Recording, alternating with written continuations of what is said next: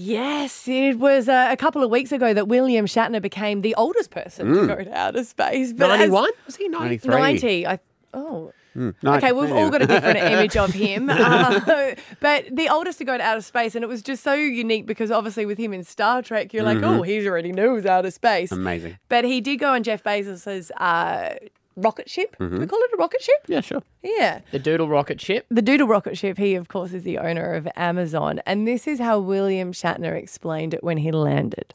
What you have given me is the most profound experience I can imagine. Uh, I'm so filled with emotion about what just happened. I, I just, it's extraordinary. I hope I never recover from this. I hope that I can maintain what I feel now. I, I don't want to lose it.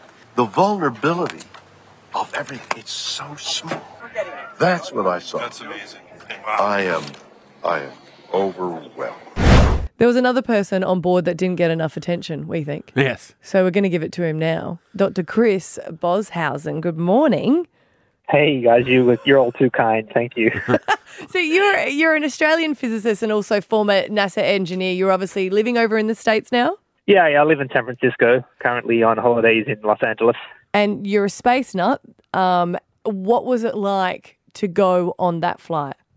It was the craziest thing I've ever done in my life. Um, yeah, I think I was, I'm glad that, that William Shatner was there. He played a bit of what he said because he could actually say the words I was feeling in my heart. But it was a, like a really shocking and profound experience. What an amazing set of circumstances to be the third Australian to fly into space. A, tick that box. That's amazing. To be one of the first um, people to do the space flights, not through NASA and whatnot. Another box tick. And then you're on a spaceship with Captain Frickin' Kirk. Yeah, I couldn't have planned that. Uh, they they they called and said, "Would you be okay with this?" I'm like, "Are you kidding me?" you should have said no. Say no. I bought it, No and I'm not allowing him. Yeah. Obviously, while it was making news headlines, it's such an amazing thing that you did. Everyone noticed the shape of the rocket and that it was quite phallic. Um, did you and Shatner have a conversation about that? W- did everyone who went on it also make the giggle? same jokes that, that we were all making? No, we uh, we had our eyes on the stars, and uh, you know, such such earthly humor was was beneath us. yeah, they're, they're, they're kind of a little bit more elite with their um, Uh, intellect. But I don't believe you, Chris. I, I think, you know, you surely when you took a glimpse at it, you were like, oh, yeah, I see it.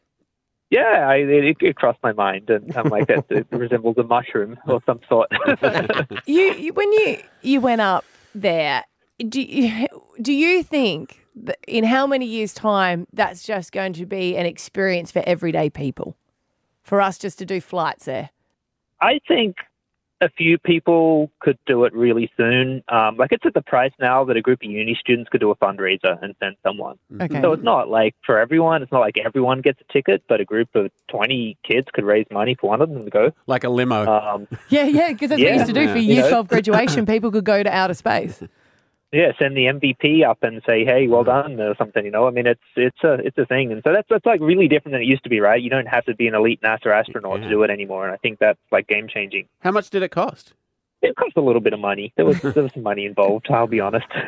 Speaking of, of how, how when people return, like you heard William Shatner's um, stuff there, and, and pretty much every astronaut I've ever talked to or, or heard them say it, say it is life changing and life defining. Do you think it would be actually be beneficial for the human race to send more people into space to get that perspective? Yeah, you read my mind. Um, that's exactly it. It's, um, you know, it's it's kind of the way I liken it is like leaving home, right? Where as a human race, we're teenagers and we're making a mess in our room, and um, mum's yelling, you know, at the climate conference, clean up your goddamn room, and we're not cleaning it up. But at some point, we've got to learn to leave home, and I didn't learn to clean up my room or cook for myself till I went to uni. Um, and so I think it's part of like the human race growing up for us to to leave home one day. We spoke to Andy Thomas, um, of, of course, the, the astronaut, and he was saying that he wasn't really as much of an environmentalist until he'd been up to space for so many times and looked back on it and seen the changes. You know, do you think it sort of has that a- appreciation? I think so. I mean, William Shatner, you know, had said to me that he, you know, he, most people don't realize he's actually not a space guy, even though he's played these space characters. He hmm. never really lived in the world of space reality and never gave it any thought. And so for him, he had, I think, a pure experience of what it's like to go up as a person. And in like a three day period, he showed up in training, and then suddenly he was in space after just three days of you know starting to learn about it. And I think his reaction was genuine. It's pretty shocking, you know. Just you know, I, I work in space, I kind of know a lot of this stuff, so I hmm. think my reaction was a bit more tempered. Yeah. But his was was profound and real. I think. well, he's a country boy. He's a horse guy. Likes his ranches and riding horses. Doesn't yeah? Doesn't really look up that often.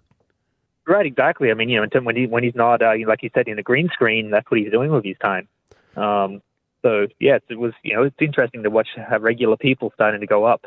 The flight itself, when it takes off, uh, there's obviously a lot of G force and stuff, and I imagine that's the scariest part. Like the only thing I can sort of think would be a, a roller coaster. That same feeling. Like what what is that like? How intense is it?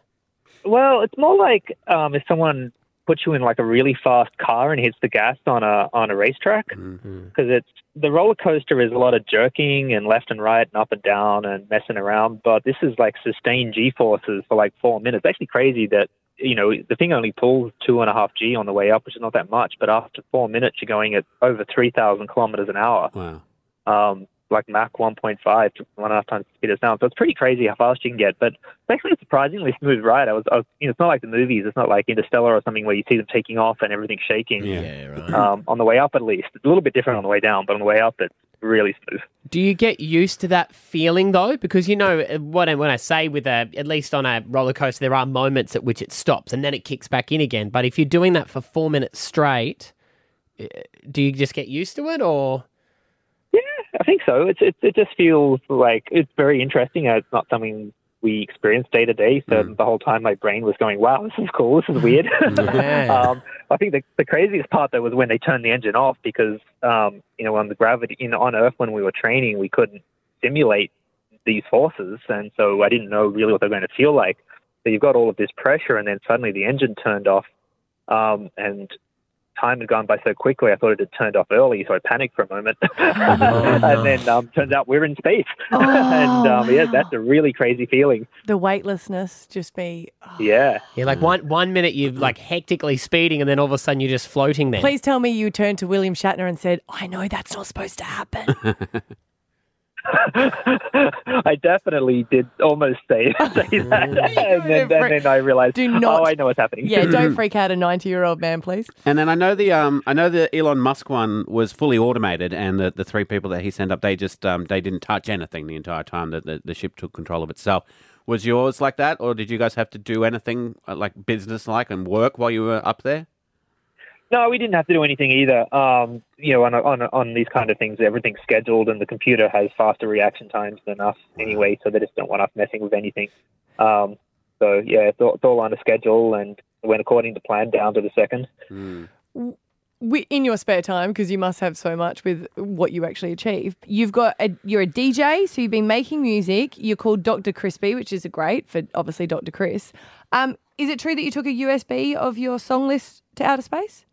I took up some of my own music, but I also took up some some music from musicians all around the world. So I I had um, mostly on Reddit had about 400 mus- musos from every country around the world send me in songs, all kinds of stuff, not just space stuff, but some folk music and indigenous music, some opera, Wow. um, jazz, uh, folk music, and so I yeah loaded all those up on a, a Star Trek shaped um, thumb drive and uh, tucked it in my bag. We've got some of the songs here actually that you do of your tunes. You It's- do? Yeah. Yeah, yeah, yeah. Have you ever? Well, you. I mean, I know you've been. Have to you ever heard but them? you're about to get played on radio. Have you ever been played on radio before? Uh, here we go. Uh, not not proper. Professional astronauts braving the unknown piloted primitive spacecraft into orbit. no, I like it. It's tripper music. You know, you know, you know who that voice is, right? Is that Stephen Fry? It is Stephen Fry. Yeah, right. The Stephen Fry. Wow. I was going to say David Attenborough. It did sound like David Attenborough. I was going to say, do the aliens like it? Yeah, it does. It does sound a little bit like that. Hmm. And are you going to auction that off? Um, yeah, so we're going to. Um, there's this uh, organization called Muzak that uh, basically takes donations and then buys instruments and delivers them to to schools and um, youth communities all around the world to get young people playing instruments. You know, some people have like never seen an instrument before. Actually, there's a youth detention center um, in Queensland that they visited two years ago, and they brought them a whole bunch of guitars and stuff. um, and uh, that's mostly you know um, indigenous, um, you know, Aboriginal and Torres Strait Islander um, uh, people in that detention center, and a lot of them, you know, have messed up in their life, might not be getting out anytime soon, Mm. and um, music gives them some hope that there's maybe something else that they can they can they can become. Mm. Um, that you know that then that at, at age 16 or 18 they're not defined by the mistakes they've made. So I think the program's fantastic. So we're going to donate the USB thumb drive, raise some, some cash, and use that to buy some more instruments to, to take the kids all around the world. Great. That's amazing. Um, and one last question: If you do want to go on um, Jeff Bezos's um, rocket, like you did, I'm assuming you have to be an Amazon Prime member. It's the only way to uh, to order it. Um, yeah, I think uh, yeah that that helps. Yeah. He didn't- if you want the two day shipping. Yes, you didn't say I use eBay when you went up, did you? No, Yeah, no, no. You know, it's like with Amazon. If you sign up now, we'll deliver it for free. Mm-hmm. Come on, uh, mate. Nice to talk to you. You are the third ever Australian to fly into space. Thank you so much for calling through this morning. Thanks for having me. Uh, lovely to chat. Thank you. Enjoy the rest of your holiday as well. Thanks for taking the call. Thank you. Bye.